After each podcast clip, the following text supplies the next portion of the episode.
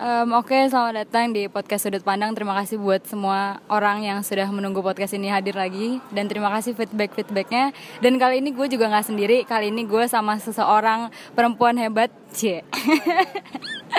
um, yang menurut gue spesial sih karena ini di luar dugaan gue kayak gue kira gue bakal bikin podcast sama siapa tapi gue juga tidak menyesal buat podcast sama perempuan ini nah uh, boleh kak kenalin dirinya Nama saya Wawan, anak saya dua. Oke. Okay. Halo penggemarnya podcastnya Arya, aku Gamila Arif. Saya lebih dikenal sebagai uh, Menteri Keuangan dari divisi keuangan di manajemen panjipragiwaksono.com. Berarti urusan uang langsung ke istri lah ya? Nggak pakai, ada, nggak ada celah. Bisa, semua nomor rekening gue tahu. Bodo amat.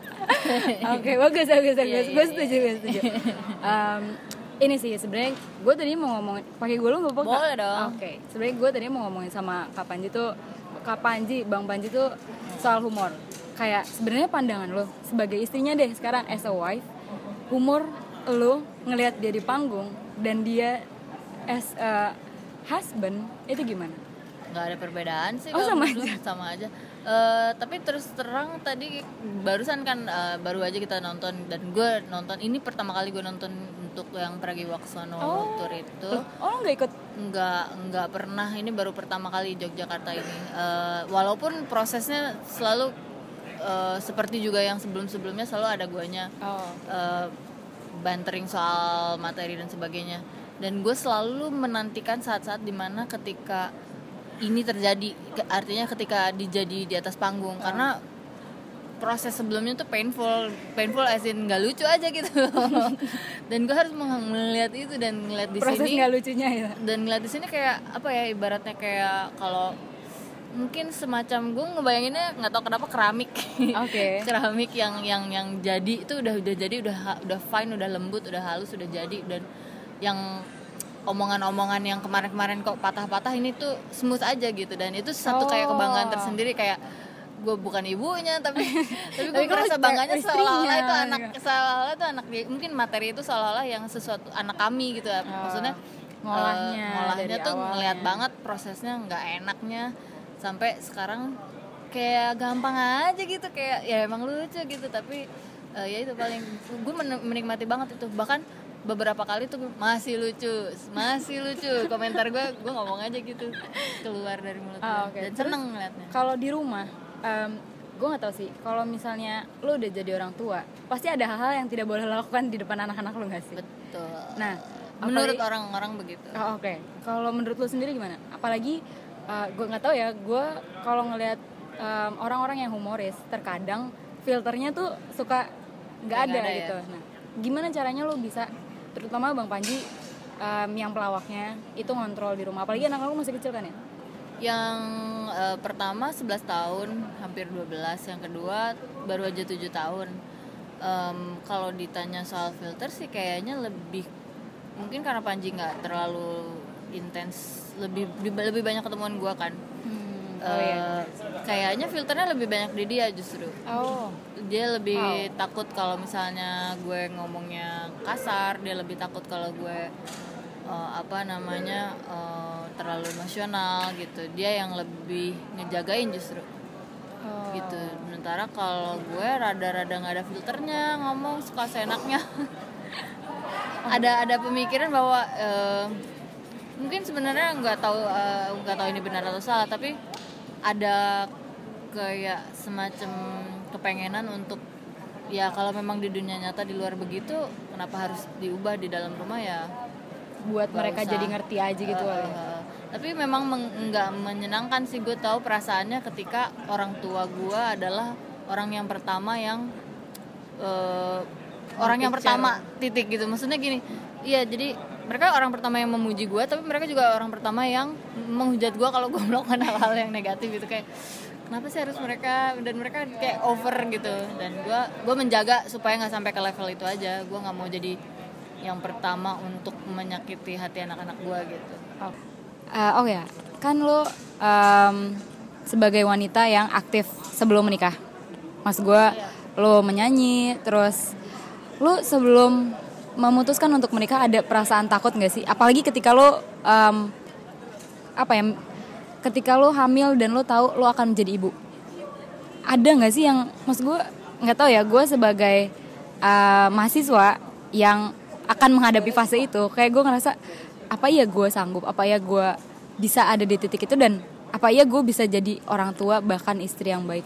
Lo pernah nggak sih terbesit di otak lo kayak siap nggak ya gue? Terus lo tuh gimana gitu? Hmm, uh, ada beberapa layer dari pertanyaan lo dan gue kayaknya merasa mungkin ada semacam tanggung jawab dari gue untuk mencerit be, apa menjawab dari sudut pandang gue pribadi terserah orang mau memandang apa lo mau memandang apa. Cuman kalau menurut gue gue lebih berangkat dari ketika memutuskan untuk menikah itu tidak dari uh, sebuah keharusan atau sebuah level dalam hidup yang harus dicapai. Okay. jadi hmm, ceritanya sedikit mungkin gue gambarkan. Orang tua gue juga bercerai seperti Panji. Uh, ketika ketika uh, memutuskan untuk menikah mungkin itu lain hal lagi tapi ketika itu gue uh, semacam bukan konsultasi tapi gue ceritalah ke ke, ke bokap gue terus uh, gue cerit gue bilang kayak menyampaikan keresahan gue tapi sebenarnya ini keputusan yang benar gak sih gitu. Karena gue termasuk orang yang sebetulnya tidak pro dengan pernikahan. Oke okay, oke? Okay. hmm. Terus ngomongnya ke bokap gue gitu iya, kan. iya benar juga. Kayak salah deh enggak. Soalnya dia kurang berhasil di iya. dunia pernikahan ini. Terus dia bilang e, tapi kan itu jalan hidup papa. Kamu punya jalan hidup sendiri.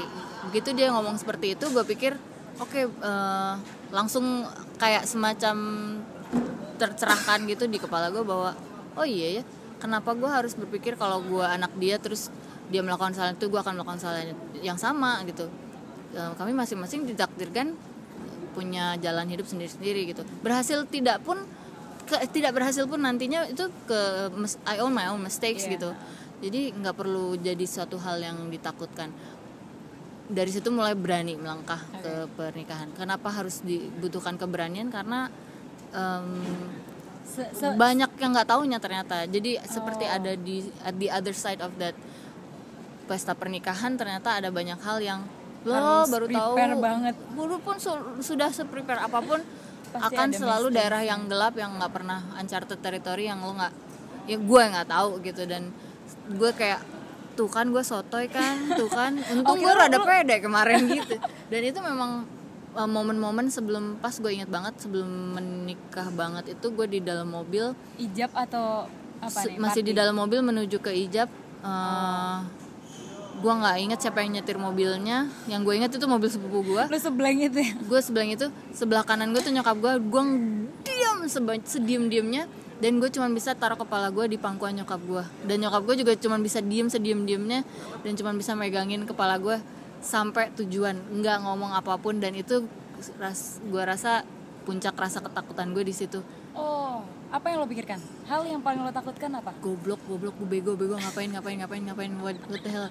Gue bisa kabur nggak ya? Gue kalau gue gue buka pintu kalau gue turun nih ini apa-apa, mimpi kali ini ya. mimpi aja udah tahu nggak mimpi? Okay. hal yang paling lo takutin ketika itu apa? Kayaknya udah nggak tahu lagi itu takut atau bukan. Cuman kayak panic attack aja gitu bisa jadi sih panic attack gue juga nggak menganalisis dan nggak nanya-nanya ahli atau apa ya. Cuman juga tidak kompeten untuk membuat kesimpulan itu apa. Cuman kayaknya udah kayak hening sebelum badai gitu loh. Okay.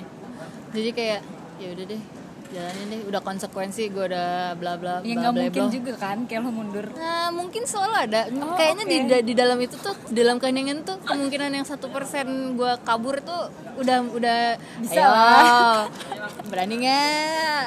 Batalin gak nih? Gitu. Tapi um, keraguan itu di dalam diri lo atau sebenarnya ada keraguan um, di luar diri lo? Dari luar enggak dari lo? Semuanya dari semuanya kalaupun kalaupun misalnya memang ada keraguan semuanya dari gue sih ya. kayaknya agak-agak nggak nggak memperdulikan situasi sih kayaknya pada saat itu pokoknya oh, saya mau ini ini gitu ke sananya gimana nggak mau tahu gitu kayaknya oh. lebih sana itu pun sebenarnya ya itu tadi kalau ditilik um, kayak uh, eh, gue juga nggak terlalu pro dengan lembaganya gitu lembaga pernikahan maksudnya oh, okay. jadi sepanjang sepanjang dari ucap teriakan bahwa ya nih gue nikah uh, sama Panji sampai ke itu ada jarak waktu setahun ke hari H lah ya oh. kurang lebih setahun hari H. itu menuju hari H dari oh, dari yang dari kan lu, Panji kan ngomong oh, sebaiknya gitu kita ya. nikah aja deh gitu kan ya proposnya nggak nggak romantis gitu habis nonton film terus oh, nggak beli jus kayak tadi nggak ada terus udah gitu uh, setahun itu back and forth emang ada kayak keluarga yang bikin heboh ya, up and downsnya dan pasti ada pasti ya. ada dan walaupun udah dikasih tahu semua orang yang sudah menikah pada saat itu pasti ada tetap ketika dijalanin sendiri ya Allah gitu udah gitu tapi emang selalu ini bertiga nih gue tuh di tengah nyokap gue di antara nyokap gue dengan Panji oh. jadi selalu penenangnya tuh mereka berdua gue tuh selalu yang oh. setiap kali udah kok gini sih? Nangis nangis itu udah deh kita batalnya. Enggak. Oh, iya. dan Panji selalu tipe Panji lebih keibuan banget daripada gue dan dia cocok sama nyokap gue jadi itu satu blessing di mana oh, okay. orang yang mau cocok dengan calon mertuanya gitu. Oh, iya, okay. dan gue ada di tengah-tengah. Dan gue tuh jadi yang baby yang apa apa nangis apa apa nggak nggak sanggup gitu. Mau mau berhenti aja mau batal aja. Tapi Panji dan waktu itu waktu itu memang hanya itu faktanya Panji dan nyokap gue jadi pilar yang bisa kok tenang aja. Haha bercandain aja. Ntar juga ini cuma sebentar ntar udah selesai juga nggak bakal ada. Dan emang iya emang oh, gitu, gitu. jadi mereka le- Panji sih lebih visioner untuk hal ini daripada gue gitu. Lebih oh. dia memandang dua langkah. Gue selalu bilang gue tuh murid dan Panji tuh guru. Setiap kali yang Panji punya visi tuh gue mempelajari gue menemukan bahwa Panji tuh selalu ada visi dan dia hanya ngeliat itu.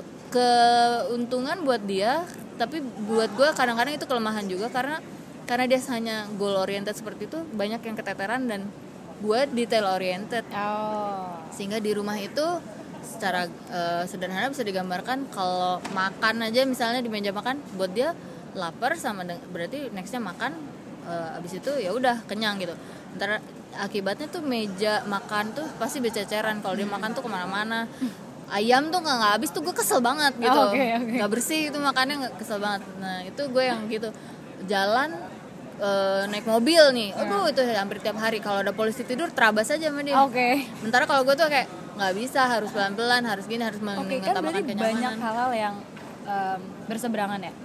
Nggak terlalu banyak, tapi ya cukup saling mengisi dan saling, oh ini kita beda nih. Oh, gitu. Oke. Okay.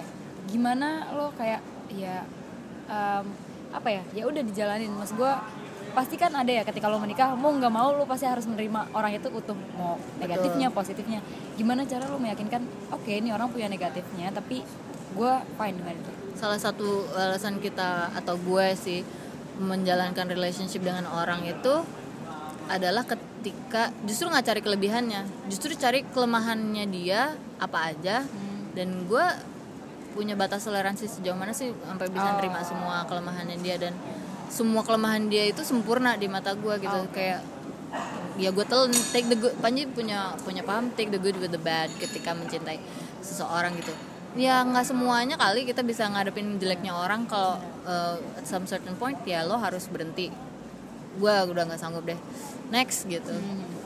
okay. nah ini nih uh, gue sih ngerasa uh, apa ya angkatan gue angkatan gue apa ya bilangnya um, generasi gue kali ya. Apa tuh? Um, generasi generasi milenial. Karena bahasan gue mostly tentang generasi milenial. Dan um, gue mulai merasa generasi gue tuh sangat um, membatasi yang namanya pernikahan. Kayak itu sebuah hal yang huge banget dan kayak mungkin akan ada pilihan-pilihan um, akan tidak menikah dan tidak berkeluarga pun kalau punya keluarga hmm. nggak hmm. akan memiliki anak.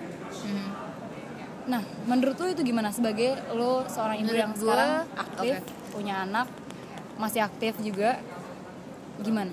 Sudut pandang gue sendiri, uh, eh, gue pribadi nggak percaya sama satu pemikiran itu hanya milik satu katakanlah dalam halnya generasi tertentu. Menurut gue pemikirannya itu sebelum milenial juga udah ada. Oh, okay. Jauh sebelum milenial sudah ada orang-orang yang memilih tidak menikah jauh sebelum itu sudah ada orang-orang yang menikah tidak memiliki anak. Oke okay, gitu.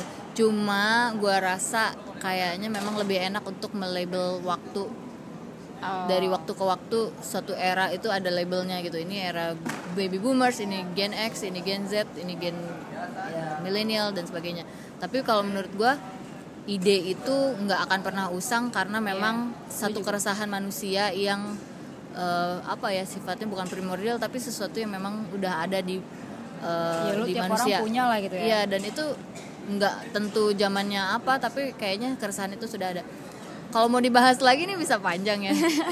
Intinya adalah itu pemikiran itu adalah eh, nggak uh, kenal waktu. Pemikiran seperti itu nggak kenal waktu. Tapi gua kalau buat gue pribadi nggak masalah lo mau milih uh, keputusan apa yang penting lo mempertanggungjawabkan pilihan lo itu. Nggak masalah pun lo berubah pikiran okay.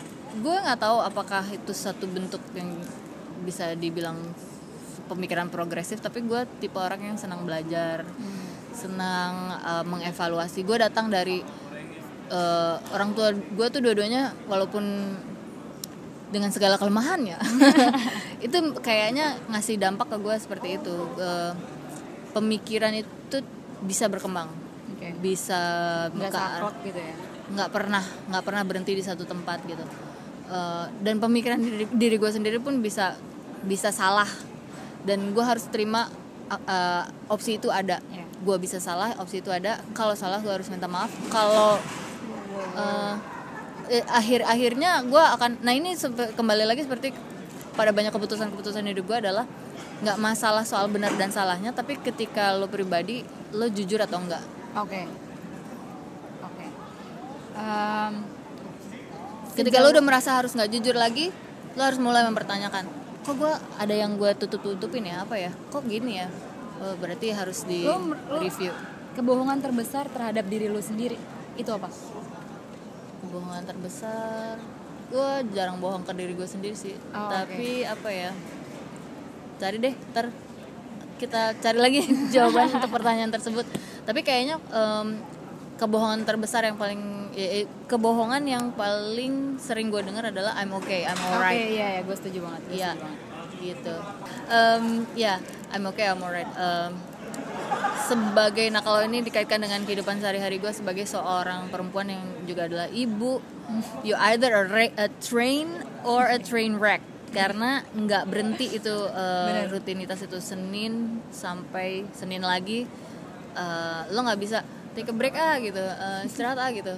Ini gue sekolahin. Kecuali kan masih anak lo sekolah gak, gak sih? nggak bisa. Iya iya iya. Uh, eh, gue rasa gue rasa gue baru hit hard baru itu. Baru baru sekitar uh, lima tahun belakangan tuh baru okay. kena gitu ke gue bahwa nggak semudah itu ternyata okay. gitu gue pikir I already had everything figured out tapi ternyata enggak gitu. Dan dan itu yang yang yang gue harus kikis gitu pemikiran. Ya intinya sotoy lah gue tuh sebenarnya.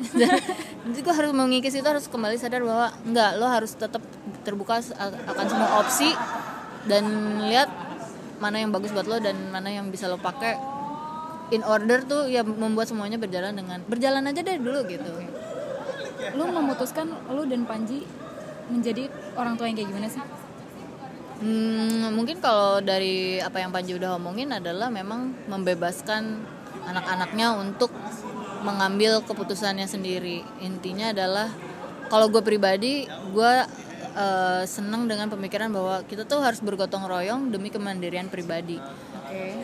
jadi gue sebagai ibu Panji sebagai ayah uh, Dipo dan Syira sebagai anak itu saling bantu. Dan pada kenyataannya memang kami saling uh, support. saling mempelajari ya saling support lah gitu. Harusnya ada ada pemikiran ke sana gitu. Gitu sih kesulitan. Ini sih um, gue sih sebagai perempuan yeah. gue masih rasa kayak apa iya gue beneran harus punya anak dan apa iya gue beneran bisa? Yeah.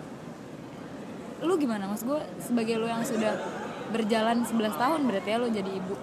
Gimana? Uh, pertama you come up with with uh, filosofi muncul dengan teori-teori ada ada cerita lucu ketika gue awal-awal baru kenal orang tuanya Panji kenal bokapnya Panji Pan, eh, bokapnya Panji almarhum ngomong kayak Mbak Mbak Mila punya moto hidup nggak? Terus gue yang moto hidup? Apa nih? Rupanya ternyata memang diperlukan kayak semacam set of rules di luar apa kepercayaan lu ya di luar dari apa yang udah diomongin agama di luar dari apa yang orang tua lo mungkin omongin lo akan bergerak dengan lo akan gue sih mengibaratkan diri gue semacam mobil atau mesin yang harus ada formula-formula tertentu supaya dia berjalan gitu akhirnya um, menemukan bahwa kalau gue sih belakangan menemukan bahwa kata harus itu tidak ada okay. tidak ada harus okay. dan gue senang banget gue ada di lingkungan di mana uh, orang-orang yang sepaham dengan gue tuh ada gitu lah minimal nggak Oke. banyak tapi ketika gue bilang nggak ada harus terus gue punya teman-teman yang juga punya punya prinsip yang sama. Nggak ada harus tuh nggak ada. Itu mm, lebih ringan aja menjalankannya ketika lo tahu bahwa harus itu tidak ada.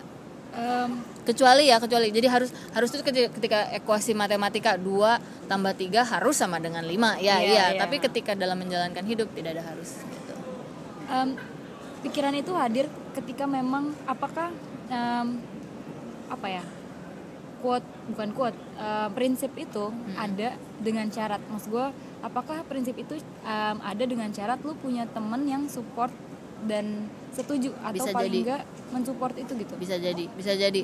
Eh, organik lo akan cari sendiri orang-orang yang sepaham dengan lo. Mungkin itu demi keselamatan mental lo sendiri juga. Ya karena ada masanya ketika gue eh, gue nggak tahu itu belum belum ngetren tuh istilah depresi dan sebagainya. Tapi yang gue tahu simptomsnya adalah setelah itu gue ada masa-masa setelah melahirkan anak kedua hanya ingin tidur. Oh, oke. Tidur sebisa mungkin hari itu hilang dengan tidur itu dan sebagainya Eh, orang-orang juga bereaksi ke gue nggak nggak nggak positif. Gue pikir gue baik tapi kok orang-orang kayaknya gimana gitu ke gue oh jadi bad things gitu ya? Eh, terus eh, s- tapi keadaan sangat banyak berubah ketika sempat keluar sama teman-teman ngobrol sama teman-teman dan sebagai perempuan eh gue rasa itu supporting system antara sesama perempuan tuh mau nggak mau harus ada gitu. Kalau bi- bicara soal harus ya kalau lo pengen ya gue gue salah satu yang gue sering ngomongin adalah ketika lo punya anak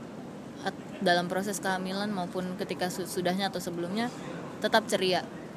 Selalu ceria. Artinya ya mungkin terdengar cheesy gitu cuman menurut gua ketika mental lo mm, di bawah semuanya juga nggak bener gitu. Eh, yang dibilang happy wife happy life itu ada benarnya gitu. Oke.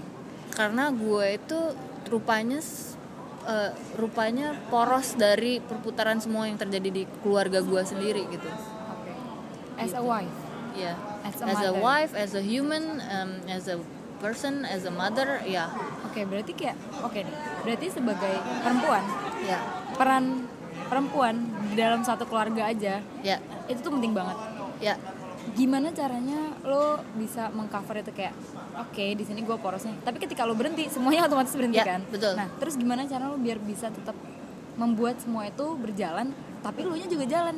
ya Em, kayaknya gue nggak tahu apa ada jawaban lain tapi yang works buat gue adalah eh, guanya harus punya kerjaan Oh, Eh, kerjaan yang menyenangkan atau kayak Eh, yang penting gue ada kerjaan gitu. pada beberapa saat gue kerja buat gue kerja aja udah cukup menyenangkan gitu gue nggak tahu kerjaan menyenangkan atau tidak menyenangkan apa tapi buat gue ada sih kerjaan yang gajinya nggak seberapa tapi going out Oh. tidak merasa terpenjara punya keputusan Oh, sendiri jadi itu satu hal yang penting pekerjaan maksud lo di luar lo em, di luar tanggung jawab Iya lo. iya kalau buat gue menambah menambah tanggung jawab itu justru satu keba- bentuk kebahagiaan sendiri. Dan itu justru akan feeding gue supaya gue feeding keluarga gue juga. Feeding emotionally uh, physically hadir gitu. Batasannya apa? Sampai em, maksud gue pasti kan ada kalau misalnya orang yang career holic gitu kayak gue seneng banget nih kerja. Tapi lo perempuan dan lo, lo sendiri bilang kalau misalnya lo tuh poros.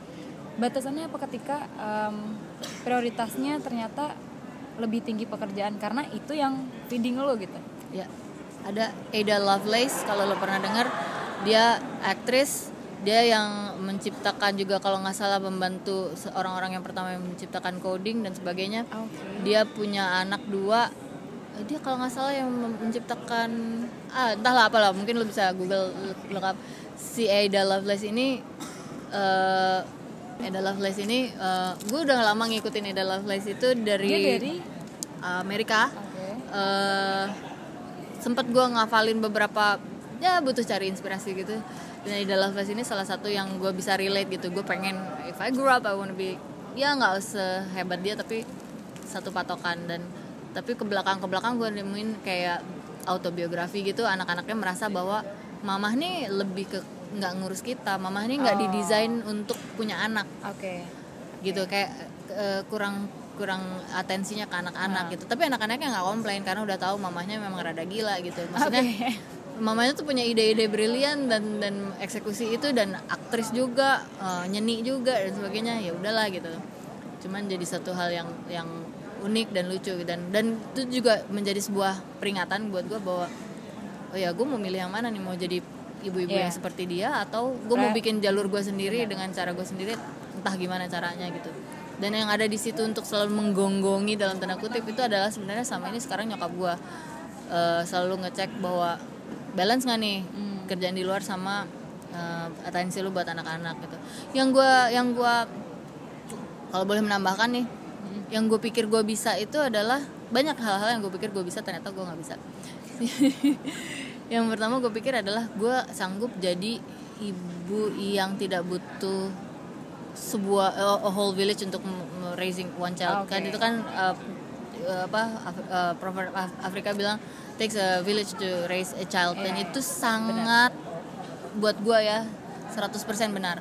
Eh, nggak mungkin lo melakukan itu sendiri I wish gue kayak ibu-ibu perempuan super kulit yang- putih. Iya gue kebayanginnya tuh perempuan-perempuan bule-bule tuh yang jago yang ke mana-mana sendiri. Ada temen gue kayak gitu soalnya dia hanya oh. ngurusin anak sendiri. Gue nggak udah deh nggak usah sosok pengen jadi dia udah gue nggak bisa titik gitu. Lo harus berani meminta tolong. Oke. Berani minta tolong itu adalah satu eh, langkah awal untuk eh, mendapatkan apa yang lo mau. Tidak hanya dalam hidup lo sebagai ibu rumah tangga dalam karir lo juga dalam hidup in general sih.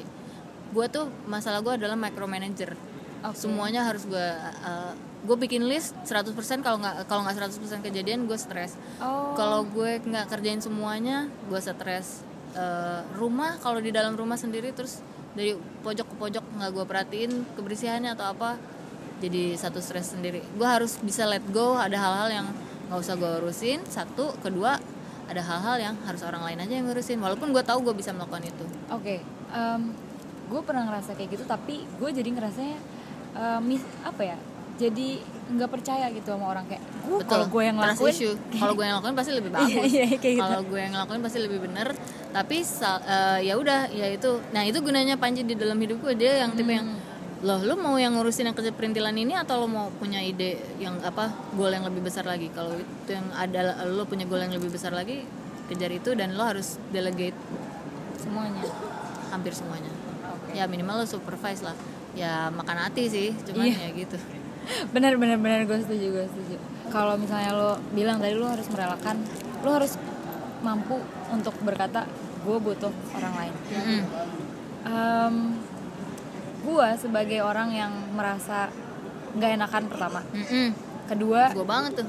susah minta tolong gitu ya ke orang. Banget. Dan gue ngerasa semua orang tuh udah sibuk kalau misalnya gue minta tolong lagi gue gue manusia apa gue nggak berguna kayak gitu. Mm-mm. menurut lo gimana?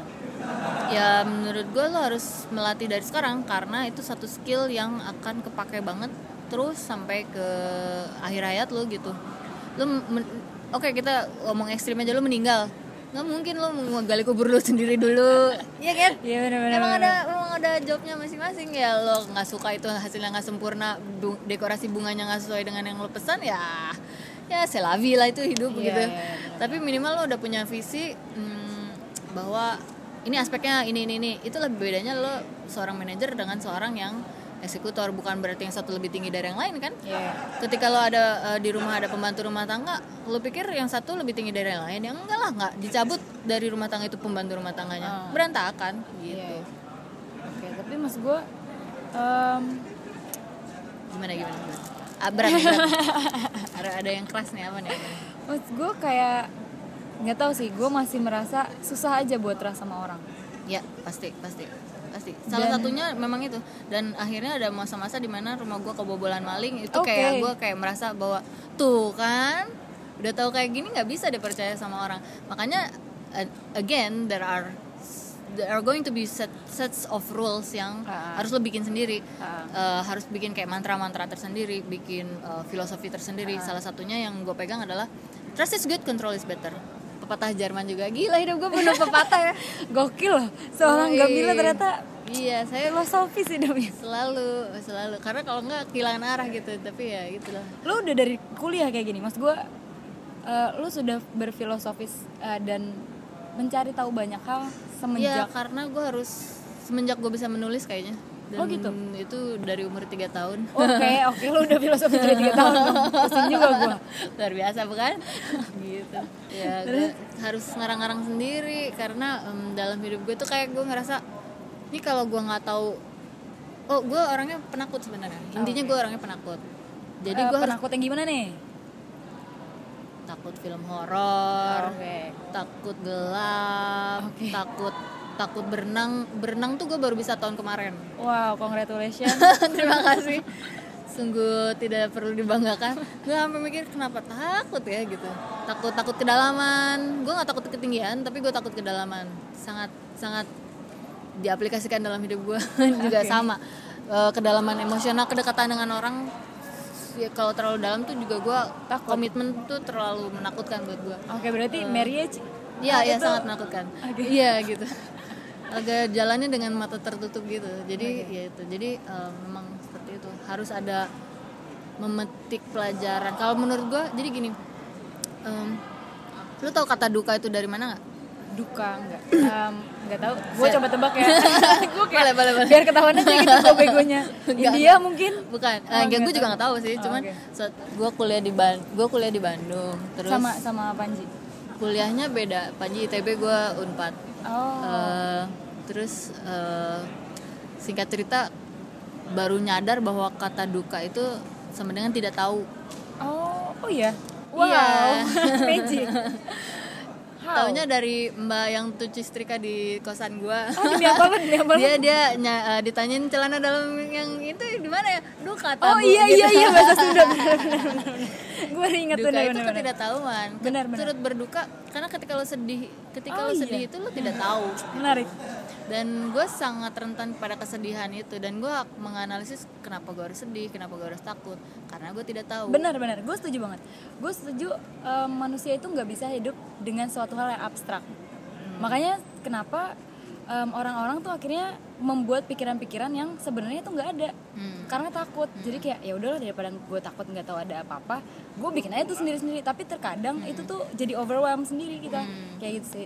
Terus Iya. terus terus terus terus. iya iya ya gitu ya udah gitu aja jadi maksud gue eh, belajar mengetahui atau mencoba figuring out mencoba meng mengkonkretkan sesuatu yang ada di hadapan gue itu memang jadi satu bentuk satu satu alasan gue mengapa gue masih tetap eh, apa ada. Mengerikan sekali. Sudah Oke. mulai tapi ya gitu maksudnya kesedihan itu ada dirasain tapi buat gue harus juga dicari apa nih hikmahnya gitu. Dan ke depannya ini akan terjadi lagi nih kalau misalnya gue nggak tahu gue mesti ngapain. Jadi gue harus cari tahu gimana caranya untuk kalau ketemu sama kayak gini lagi gimana gitu Em, sampai sekarang lu udah tahu coping yang paling tepat buat lo apa?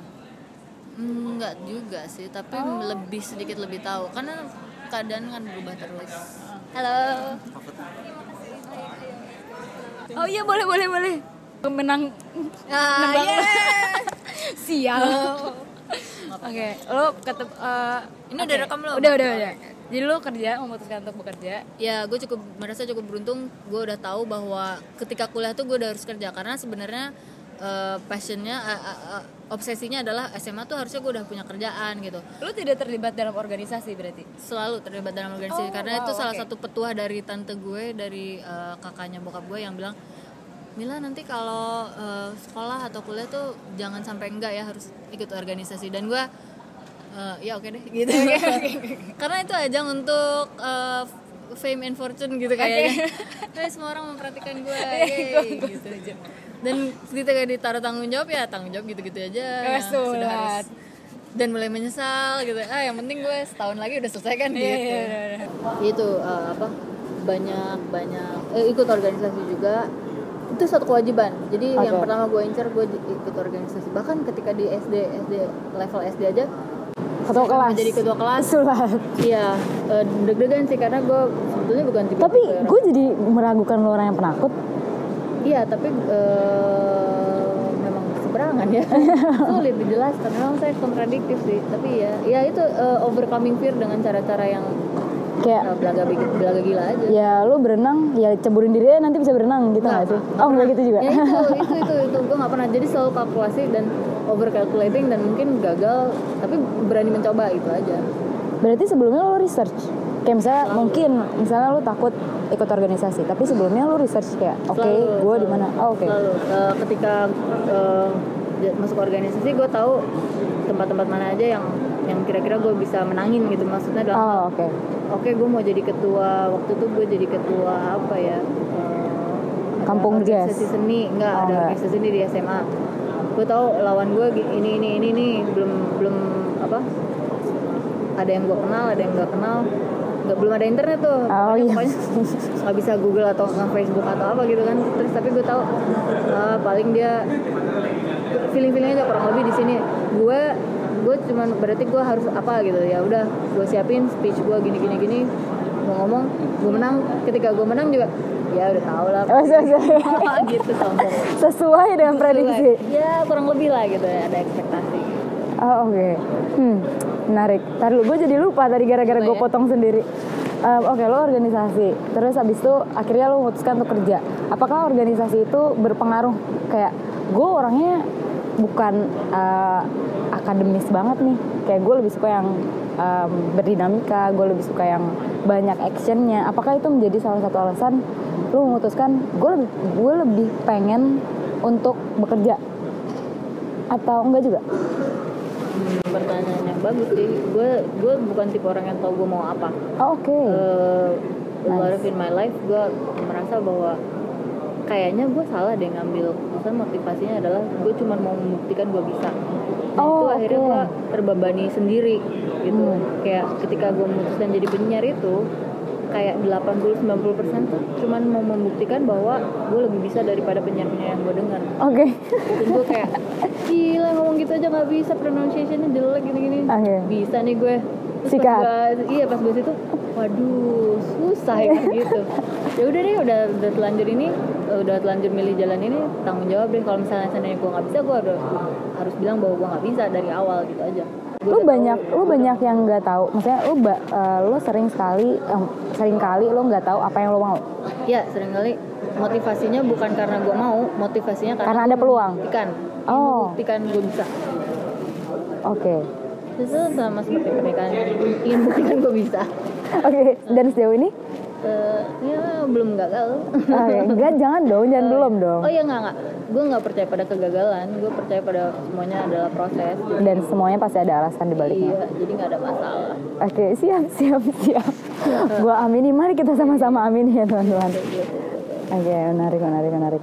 Jadi kalau misalnya lu ya, tadi kan lo nanyain apakah gue harus apa di dalam Ah, ah. hidup ini Iya, itu karena levelnya mungkin- ini apa next? gue juga nggak ada tahu. sih teman gue yang levelnya hidupnya gini dia bilang bahwa hidup tuh seperti game aja memang ada levelnya lo dari sini level 2 dari level 2 level 3 dan seterusnya dan lo harus ngelewatin semua itu at some point itu membantu banget ketika gue memutuskan untuk menikah gitu Hmm. Eh, artinya Level baru. aja karena ini cuman it's just another phase you have to uh, go through gitu tapi belakangan gue menyadari bahwa ya bisa ke arah yang lain hidup ini gitu dan uh, akhirnya kalau buat gue gue figure out bahwa gue harus tahu apa yang gue mau sejak awal buat bisa berpikir. Artinya sejak kecil lah gitu. Hmm, apa sih yang gue mau dari kecil tuh apa gitu.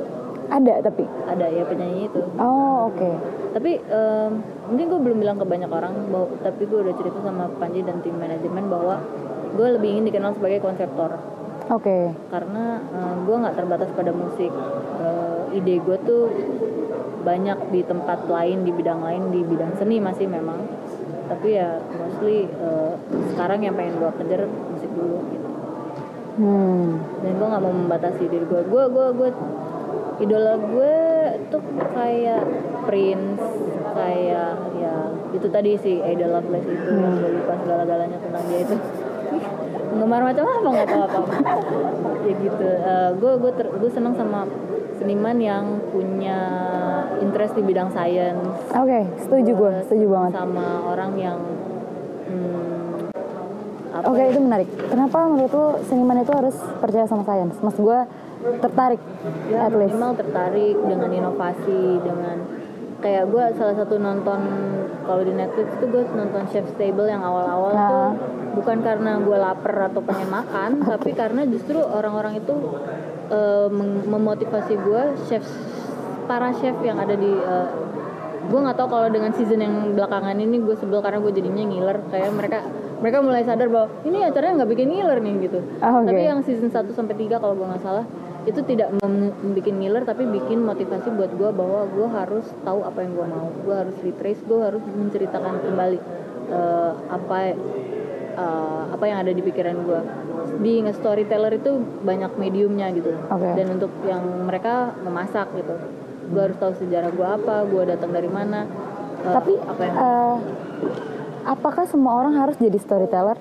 Hmm, kayaknya seperti gue dibilang di awal tidak ada harus. Tiap kali tiap kali muncul kata harus langsung Ah, Oke oke oke. harus tidak ada harus gitu. Tapi mengapa enggak gitu? Kenapa enggak? Kenapa enggak? Kenapa enggak? Semua Oke, terus kaitannya sama science itu apa? oh eh, apa ya? Buat gue sa- sains itu sains itu sains bisa banyak banyak banyak aspeknya. Sains itu banyak aspeknya. Sains itu tapi yang yang gue sukain adalah eh, inovasinya. Jadi buat gue masa depan itu lebih menarik karena begitu banyak opsi tersedia di masa depan. Masa Yes. depan itu adalah rumahnya pilihan Oh iya benar benar banget. Eh, masa-masa Dan semua choice tuh hampir semua choice ada. adanya di masa depan dan sekarang ya lu cuma tinggal nentuin aja gue tuh ini ya ngemeng doang nih Nah, asal ngomong aja Eh, manusia itu kan cita-cita yang klasiknya manusia itu sebenarnya bisa terbang Ya. banyak banyak entah itu seni entah itu eh, teknologi itu intinya adalah Mengarahkan. arahnya ke manusia tuh bisa terbang nggak Oke. kalau di idealnya asal gobleknya gue adalah ini seharusnya dengan adanya 7 miliar manusia ini minimal satu aja orang bisa nih terbang nih gitu Ya oke. terbang esin terbang beneran ya terbang Ah, mas- flight beneran nggak kayak pakai- superhero kayak di X-Men gitu kayak atau nggak pakai alat nggak pakai apa gitu Oke. pakai kekuatan pikiran Sulat. kita siap. semua 7 miliar memusatkan pikiran Ke dia gitu. satu orang gitu cuma soalnya kan nggak kesepakatan untuk siapa yang mau terbang siapa yang Ntar ribut duluan ya. agak susah bener bener bener. gitu kalau kita cukup kompak hmm, tapi itu eh, maksud gua lebih menarik yang yang eh, apa masa depan itu lebih menarik karena sebetulnya kayaknya harusnya manusia punya tujuan deh mungkin kita belum belum sepakat As a human semua orang. iya Oke. kita kita ada, ada di planet ini jadi khalifah gitu jadi pemimpin pemimpin tapi pemimpin untuk mana kalau pemimpin Iya bener arahnya. bener bener. harus ada arahnya terus mau ke mana apakah kita mau meninggalkan planet ini seperti NASA yang didesain untuk meninggalkan bumi gitu bener. Eh, atau kita mau melakukan apa gitu dan tujuan itu belum belum benar-benar eh, kalaupun ada yang mau diributin tujuannya juga belum ada tuh yang apa yang mau diributin Iya jadi kayaknya Tapi how? 7 miliar orang men. Kayak bahkan Iya, satu-satu aja kita belum pernah ya ngeliat. nggak makanya, makanya jadi itu exciting exciting menurut gua gitu. Masing-masing punya jalannya sendiri. Ada yang tertarik di bidang fashion ada yang tertarik di bidang eh, apa namanya mungkin kuliner ada yang tertarik di bidang yang tidak ada hubungannya mungkin perpajakan gitu. Selalu Tapi- akan ada kesempatan untuk berinovasi dan melakukan hal Oke. Em, lu khawatir gak sih bentar lagi kayak 20 tahun lagi mungkin kita akan menyentuh angka 10 miliar orang di dunia ini? ya makanya gue mendukung sekali kalau millennials merasa tidak perlu punya anak itu itu itu yang salah satu gue pikirin sih sebenarnya. nggak masalah sih maksudnya eh, kalau soal itu menurut gue itu terlalu Kayak semua pemikiran. orang, semua orang gue ngerasa semua orang pasti pengen unik, semua orang pasti pengen beda, semua orang pasti em, ya nggak pengen dianggap sama lah sama banyak orang. Nah, belum tentu juga. Ada yang suka bilang kalau di bionya di Twitter atau di Facebook I'm just an ordinary girl. I'm just ah gue nggak percaya kayak gitu-gitu nggak percaya. Kayak nggak mungkin loh itu nggak mungkin nggak mungkin. Kayak pasti lo pengen biasa iya nggak mungkin nggak mungkin. Kayak ordinary ordinary lu pasti gue tuh ordinary karena yang lain tuh nggak ordinary. Oh gitu. kayak gue ya ada positioning. iya kayak nah gimana cara kalau misalnya 10 miliar semua orang pengen beda-beda. Maksud gue iya nggak masalah ya emang nggak masalah. Cuma itu. Terus kayak ya nggak tahu sih gue kayak apa iya Thanos itu benar dengan memat- memusnahkan setengah miliar itu? gue sih kalau menurut gue pemikiran kayak gitu. Oh, oke. Karena gue sering gue kalau bilang gue sering baca gue jarang baca tapi gue in- informasi yang datang tuh gue suka gini gue suka mikir bahwa eh, ya gue nggak bermaksud rasis. Gue rasis. Ya udahlah nggak apa-apa ya. Bule tuh suka ada pemikiran-pemikiran yang belum nyampe. Jadi orang Asia tuh justru pemikirannya udah ada di oh how? Banyak banyak banyak. Salah satunya ya pemikiran-pemikiran tentang ke kesehatan tentang bakteri tentang apa ya dan Oh, iya? eh, tentang tentang eh, kuantitas manusia gitu. Em, kalau menurut gua untuk merasa terlalu Pesimis. banyak manusia dan harus di di delete atau di di, ditiadakan menurut gue itu terlalu masif. bule terlalu bule. Gimana ya gue hmm. tidak humanis gitu tidak oh oke. Cuma terserah dia doang gitu. Jadi gimana ya? Eh, terlalu cepat mengambil putusan bahwa itu logikanya harusnya gitu. Oh oke oke. Kalau menurut gue em, eh, nggak apa-apa biarin aja mau manusia 10 10 15 bulan kayak udah ada aja nanti jalannya gitu? Eh, mungkin gitu ya mungkin ujungnya gitu. Jadi pemikiran orang Asia tuh gimana sih kalau tentang itu? Kenapa gue kenapa lo meng- menganggap kalau orang Asia itu lebih maju lebih maju dibandingkan pasti lebih maju. Asia nih mana aja nih? Ya eh, Jepang. ya ya oh oke. Asia secara ke- keseluruhan berarti ya? Iya. Kenapa kalau dari faktanya sendiri kalau lo ke Jepang sama ke Eropa lo akan ngerasain langsung bahwa misalnya dari teknologi toilet aja. Mhm. jadi ya orang Asia udah maju gitu. Tapi pemikiran-pemikiran seperti kayak hmm, orang kulit putih yang sering banyak melakukan yoga gitu mencari ketenangan atau apa ya ujung-ujungnya mereka justru kiblatnya ke kita. Mereka Iya. per- kayak Thanos terus atau apa yang Avengers apa segala. Orang Asia juga udah punya banyak kisah-kisah yang jin dan superhero seperti cuma itu. dia pintar aja ngemasnya kali ya. Bisa jadi. Hmm. karena biasanya gitu orang kalau udah kepintaran udah kemajuan malah enakan jadi bego. Oh gitu? Gimana Iya. gimana gimana? Jadi ko- eh, kalau menurut gue eh, Asians entah itu timur utara barat selatan tenggara udah kepintaran Ah. jadi lupa caranya jadi bodoh gitu. Jadi ketika mereka di ini aman gak ya gue ngomong kayak gini? Iya ketika udah udah kepintaran suka suka kayak nggak nggak inget bahwa eh, ya kayak gitu. Jadi jadi jadi eh, sekarang ini dunia barat itu lebih kayak oh, mungkin nggak barat mungkin Amerika ya. Hmm. kalau Eropa agak agak lambat tuh tapi kalau Amerika dengan film terutama em, mereka lebih semangat gitu loh karena mereka tahu mereka ketinggalan. Apa iya benar. Apakah keterbatasan itu akhirnya membuat lo mau nggak mau mikir sejauh itu? Sedangkan mungkin kita di Asia itu lebih ada semuanya. Jadi kita nggak kepikiran sampai sana. Iya iya iya. Iya terus apakah iya kita harus di titik itu dulu sampai untuk sadar kita harus maju nih Seperti saya ungkapkan di awal tidak ada harus iya salah lagi gue bubar juga negara ini nggak masalah gitu. Bisa tuh, bisa tuh, bisa. gitu. kalau menurut gue gue em, katakanlah nih kita ngomong sorry kalau jadi ngomong Indonesia gitu ya cuman kalau menurut gue nggak usah terlalu fokus sama gimana caranya bersatu oke kalau menurut gue kalau menurut gue ya ini pemikiran yang sangat radikal. nggak apa-apa di sini lo bebas mau ngomong apa aja Eh, fokus sama eh, kalau misalnya ada yang mau pecah gitu misalnya provinsi mau pisah ya harus ya udah gitu. kemungkinan besar adalah justru dirembukinnya dulu introspeksi dulu dari misalnya 37 36 nya terus introspeksi kenapa ya kalau 37 itu mau pisah gitu? Nggak nggak pertanyaan pertamanya bukan nggak bu- eh, eh, reaksi pertamanya bukan jangan pisah tapi kenapa? apa ya gitu? Terus kita introspeksi dulu deh eh, apa yang salah? iya mediasi dulu terus eh, petisi deh kalau gitu. Dari 36 kita ini tapi susah banget menurut gue nyampe ke sana. Maksud gue siapa siapa? Ya udah bubar aja. Tidak baik. Maksud, baik baik baik baik. Maksud gue kalaupun emang kayak gitu siapa yang yang memediasi? Apa iya? Kalau misalnya kita balik ke pemerintah apa iya sudah cukup Memang mengcover. hebat, memang Indonesia tuh hebat banget. Nggak ada negara yang bisa sanggup kayak Indonesia bisa menyatukan yang dari yang dibilang Sabang sampai Merauke tuh. Kalau yang ngeliat negara-negara di Eropa yang kecil-kecil itu mereka pasti akan tercengang gitu ngeliat. Hah? mau lo dia turun semua Kecil gini aja gue pusing banget perintilannya. Sementara kalian kok jalan-jalan aja gitu makanya gue juga bingung sampai sekarang tapi ya itu satu hal yang patut dibanggakan sih Oke, nah ini nih gue tuh pernah baca kita tuh selalu membanggakan hal-hal yang udah ada.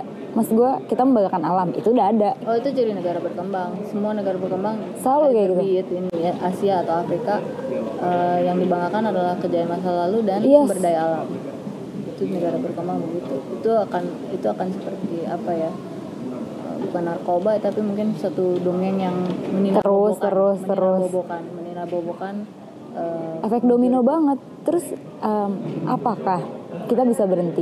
Mas, mas gue, kalaupun itu bisa berhenti, how?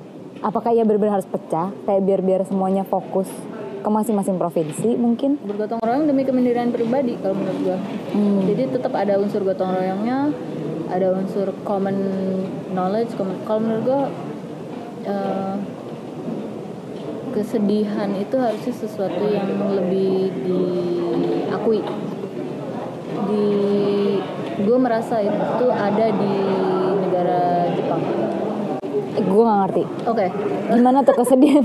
kesedihan itu harus diakui tuh gimana? kalau gue gue gue ngeliat literatur gue nggak nggak ngikutin literatur Jepang tapi gue beli buku-buku anak Jepang Bohong lo gak suka baca berarti. oh iya ya seneng yang ada gambarnya saya intinya gitu iya eh, apa ada benang merahnya tuh kesedihan gitu kalau ada orang bilang ya mungkin tuh gara-gara mereka dibom atom hmm, ya bisa jadi tapi menurut gue itu memang juga ketika lo datang ke Jepang itu lo akan merasakan bahwa kayak aku ngerti kamu ada sedihnya kamu ngerti aku ada sedihnya dan kita Empatinya ada seperti jadinya. itu kayak shared feelingnya tuh yang pertama sedih gitu nggak tahu deh itu cuman gue juga nggak bisa menjelaskan dari kata-kata cuman Tapi ya sih gue ya, kayak kalau misalnya nonton Ghibli nggak ada yang nggak sedih. iya kan Ah, benar. selalu benang merahnya tuh kesedihan gitu dan Sama Korea juga. Semua drama Korea, ah, film Korea pasti ada unsur sedih. Sezombie zombinya filmnya. Ada sedihnya ya? Ada sedihnya.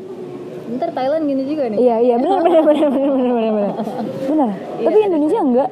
ya makanya Atau karena Indonesia kita nggak terlalu- gitu? terlalu ditutupin kalau menurut gue Hmm. kalau menurut gue kayaknya diturunin Menarik. tensinya kesedihannya lebih kepada festivity Dan bahkan kita tuh kayak kadang-kadang gue lagi sedih nih kayak lu nggak boleh sedih. Iya harus kuat harus kuat. Kalau kita- Ah, gue juga nggak setuju tuh yang gitu. Baru-baru ini sepupu gue ada yang meninggal, ibunya di eh, penjara. Oke. Eh, ada kasus tertentu sehingga ketika anaknya meninggal dia tidak bisa hadir Ah. dan hadirnya baru ya agak menunggu lama lah gitu kan ya. Terus eh, dia itu eh, si ibunya ini punya banyak saudara perempuan empat atau lima itu dan semuanya tuh bilang harus kuat harus kuat harus kuat dan sebelum sebelumnya malah sempat kayak nggak dikasih tahu gitu kalau anaknya meninggal Ay, gue nggak suka banget. Gue nggak Iya. setuju banget gitu. dan, dan menurut gue kalau memang pada kenyataannya seperti itu ya harusnya ngomongin aja apa adanya Ah. gitu dan dari situ berangkat ke gimana caranya nih supaya eh, ya kalau memang perlu memang perlu ada penanganan ya gimana apa yang harus ditangani apa yang harus dilakukan dan move on gitu Benar, jangan benar. diabaikan jangan didinai masalah denial itu ber- eh, apa mengakar banget sehingga Benar. salah satu eh, yang Setuju banget gue. yang terjadi di dunia pendidikan dan yang waktu sempat beberapa tahun lalu gue aktif di yayasan Pantara namanya eh, yayasan ini fokus sama eh, penelitian dan juga eh, pengembangan di bidang anak-anak berkebutuhan eh, apa namanya ya Down syndrome. kesulitan belajar Oh iya oke. kesulitan belajar itu disleksia, disgrafia Ha-ha. eh, dan sebagainya. Eh, denial itu jadi eh, hambatan pertama karena orang Denial tuanya- dari orang tuanya denying bahwa anaknya disleksi. oh Orang tuanya bilang bahwa eh, enggak anak gue nggak apa-apa gitu. anak gua nggak apa-apa gitu. Ini cuman sementara gitu. Sementara Tapi sebenarnya kan nggak tahu sih gue. Kalau misalnya denying itu menurut gue mungkin karena ketidaksiapan menghadapi sosial. ya itu men- menciptakan satu keti- ketidaktahuan. Kalau misalnya mereka tahu apa yang harus dilakukan, mungkin akan lebih mudah gitu. Tapi kalau misalnya tekanan sosialnya terlalu Ya, tinggi, pilihannya dua, tidak tahu atau memilih tidak mau tahu gitu. oh ya. Gua nggak tahu atau gua nggak mau tahu itu aja. Sekarang ada di level mana? eh, dan itu hanya bisa dinilai person to person, nggak bisa satu society satu society di, di judge atau di label itu society yang seperti apa nggak bisa. Memang person to person Tapi menurut gue denial tuh udah ditanamkan di kita tuh dari dulu. bisa jadi.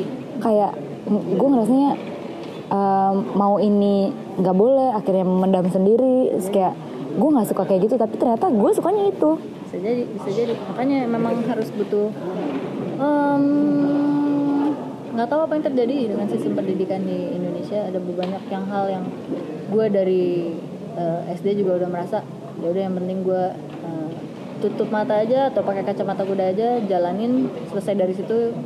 Ya kalau lo udah nggak setuju dengan sistem ya lo keluar aja atau keluar negeri atau apa gitu. Tapi ya memang ada yang salah memang ada yang salah. Gue juga nggak tahu di mana. Makanya eh, enak banget kalau bisa kalau misalnya kita berteman cari orang yang minimal sefrekuensi lagi iya setuju sih gue hmm. jadi bisa memvalidasi eh, keresahan-keresahan lu gitu. Gimana tuh? Ya contohnya lagi di konser eh, gimana tuh gimana apanya ya? Uh, maksud gue kenapa akhirnya pertemanan yang harus sefrekuensi sedangkan frekuensi kita tuh kadang-kadang jadi berubah. Sangat sangat sangat. Lab ya bisa aja tiba-tiba frekuensi gue Ya jadi gini. lu memang beda-beda udah itu aja. It's okay. Iya. Temen temen temen nonton konser temen temen ngaji temen apa beda-beda ya udah. Oke. Kalau balik lagi ke denial gimana caranya biar anak lo Mm-mm. tidak mengalami itu? Tidak mendinai dirinya anak sendiri. yang pertama itu ketika dia usia 2 tahunan baru-baru ngomong juga nggak jelas dia itu yang tipe mata udah kiep-kiep terus dia bilang enggak aku nggak ngantuk aku kena AC matanya. Terus gue bilang anjrit anak gue kecil-kecil udah denial oke. Ya nggak bisa nggak emang se even everyday life. Dan gue harus sebagai orang tua tanggung jawab gue adalah tahu bahwa itu bentuk denial dan gue harus mengkikis cara entah itu dengan lembut ataupun dengan keras tapi gue harus tahu bahwa denial ini. Iya terima kasih ya. Oke itu kayaknya terakhir tuh makanya pada tepuk tangan. Ya finally ya. Iya. Oke karena itu juga terakhir Ya. Mungkin ada yang mau pengen sampein ke podcast gue atau ke pendengar-pendengar gue mungkin.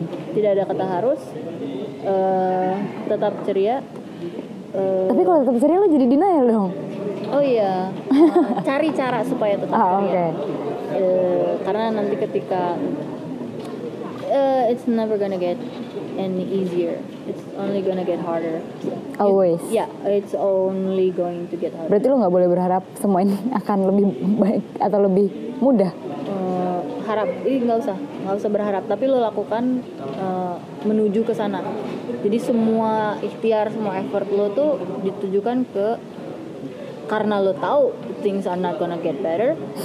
Jadi You have to be better. Iya, cari cari at least you try gitu kan, Ha. gitu. Kalau lo nggak tahu lo mau apa sekarang ya nggak masalah, nggak ada harus juga.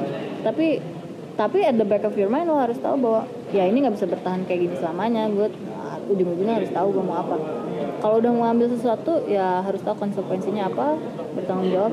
Em, be friendly and attentive. Don't be friendly but inattentive gitu. Eh, bertanggung jawab dengan apa yang lo udah lakukan. Berani meminta, berani meminta maaf. Oke Em, Itu aja mungkin podcast Banyak hari kan? ini Em, Thank you Eh, Dan buat pendengar semua Thank you Makasih banyak feedbacknya Ini gue udah nyerah. Arya anak keberapa dari berapa? Eh, Anak kedua dari dua Wah. Eh tadi kepotong gue berhasil menebak Menebak gue anak keberapa dari? Iya, Tapi betul. dari berapa nggak tahu kan? Dari Yes. tiga Enggak, salah. Dari berapa? Dua, dari dua. Oh shit Salah gue perempuan lima tahun di bawah gue. Oke, oke, menarik. Oke, gitu. eh, terima kasih teman-teman yang masih mau mendengarkan. Semoga em, podcast ini bermanfaat buat lo semua dan semoga gue nggak podcast lagi. Terima kasih. Tetap hargai semua sudut pandang orang lain. Eh.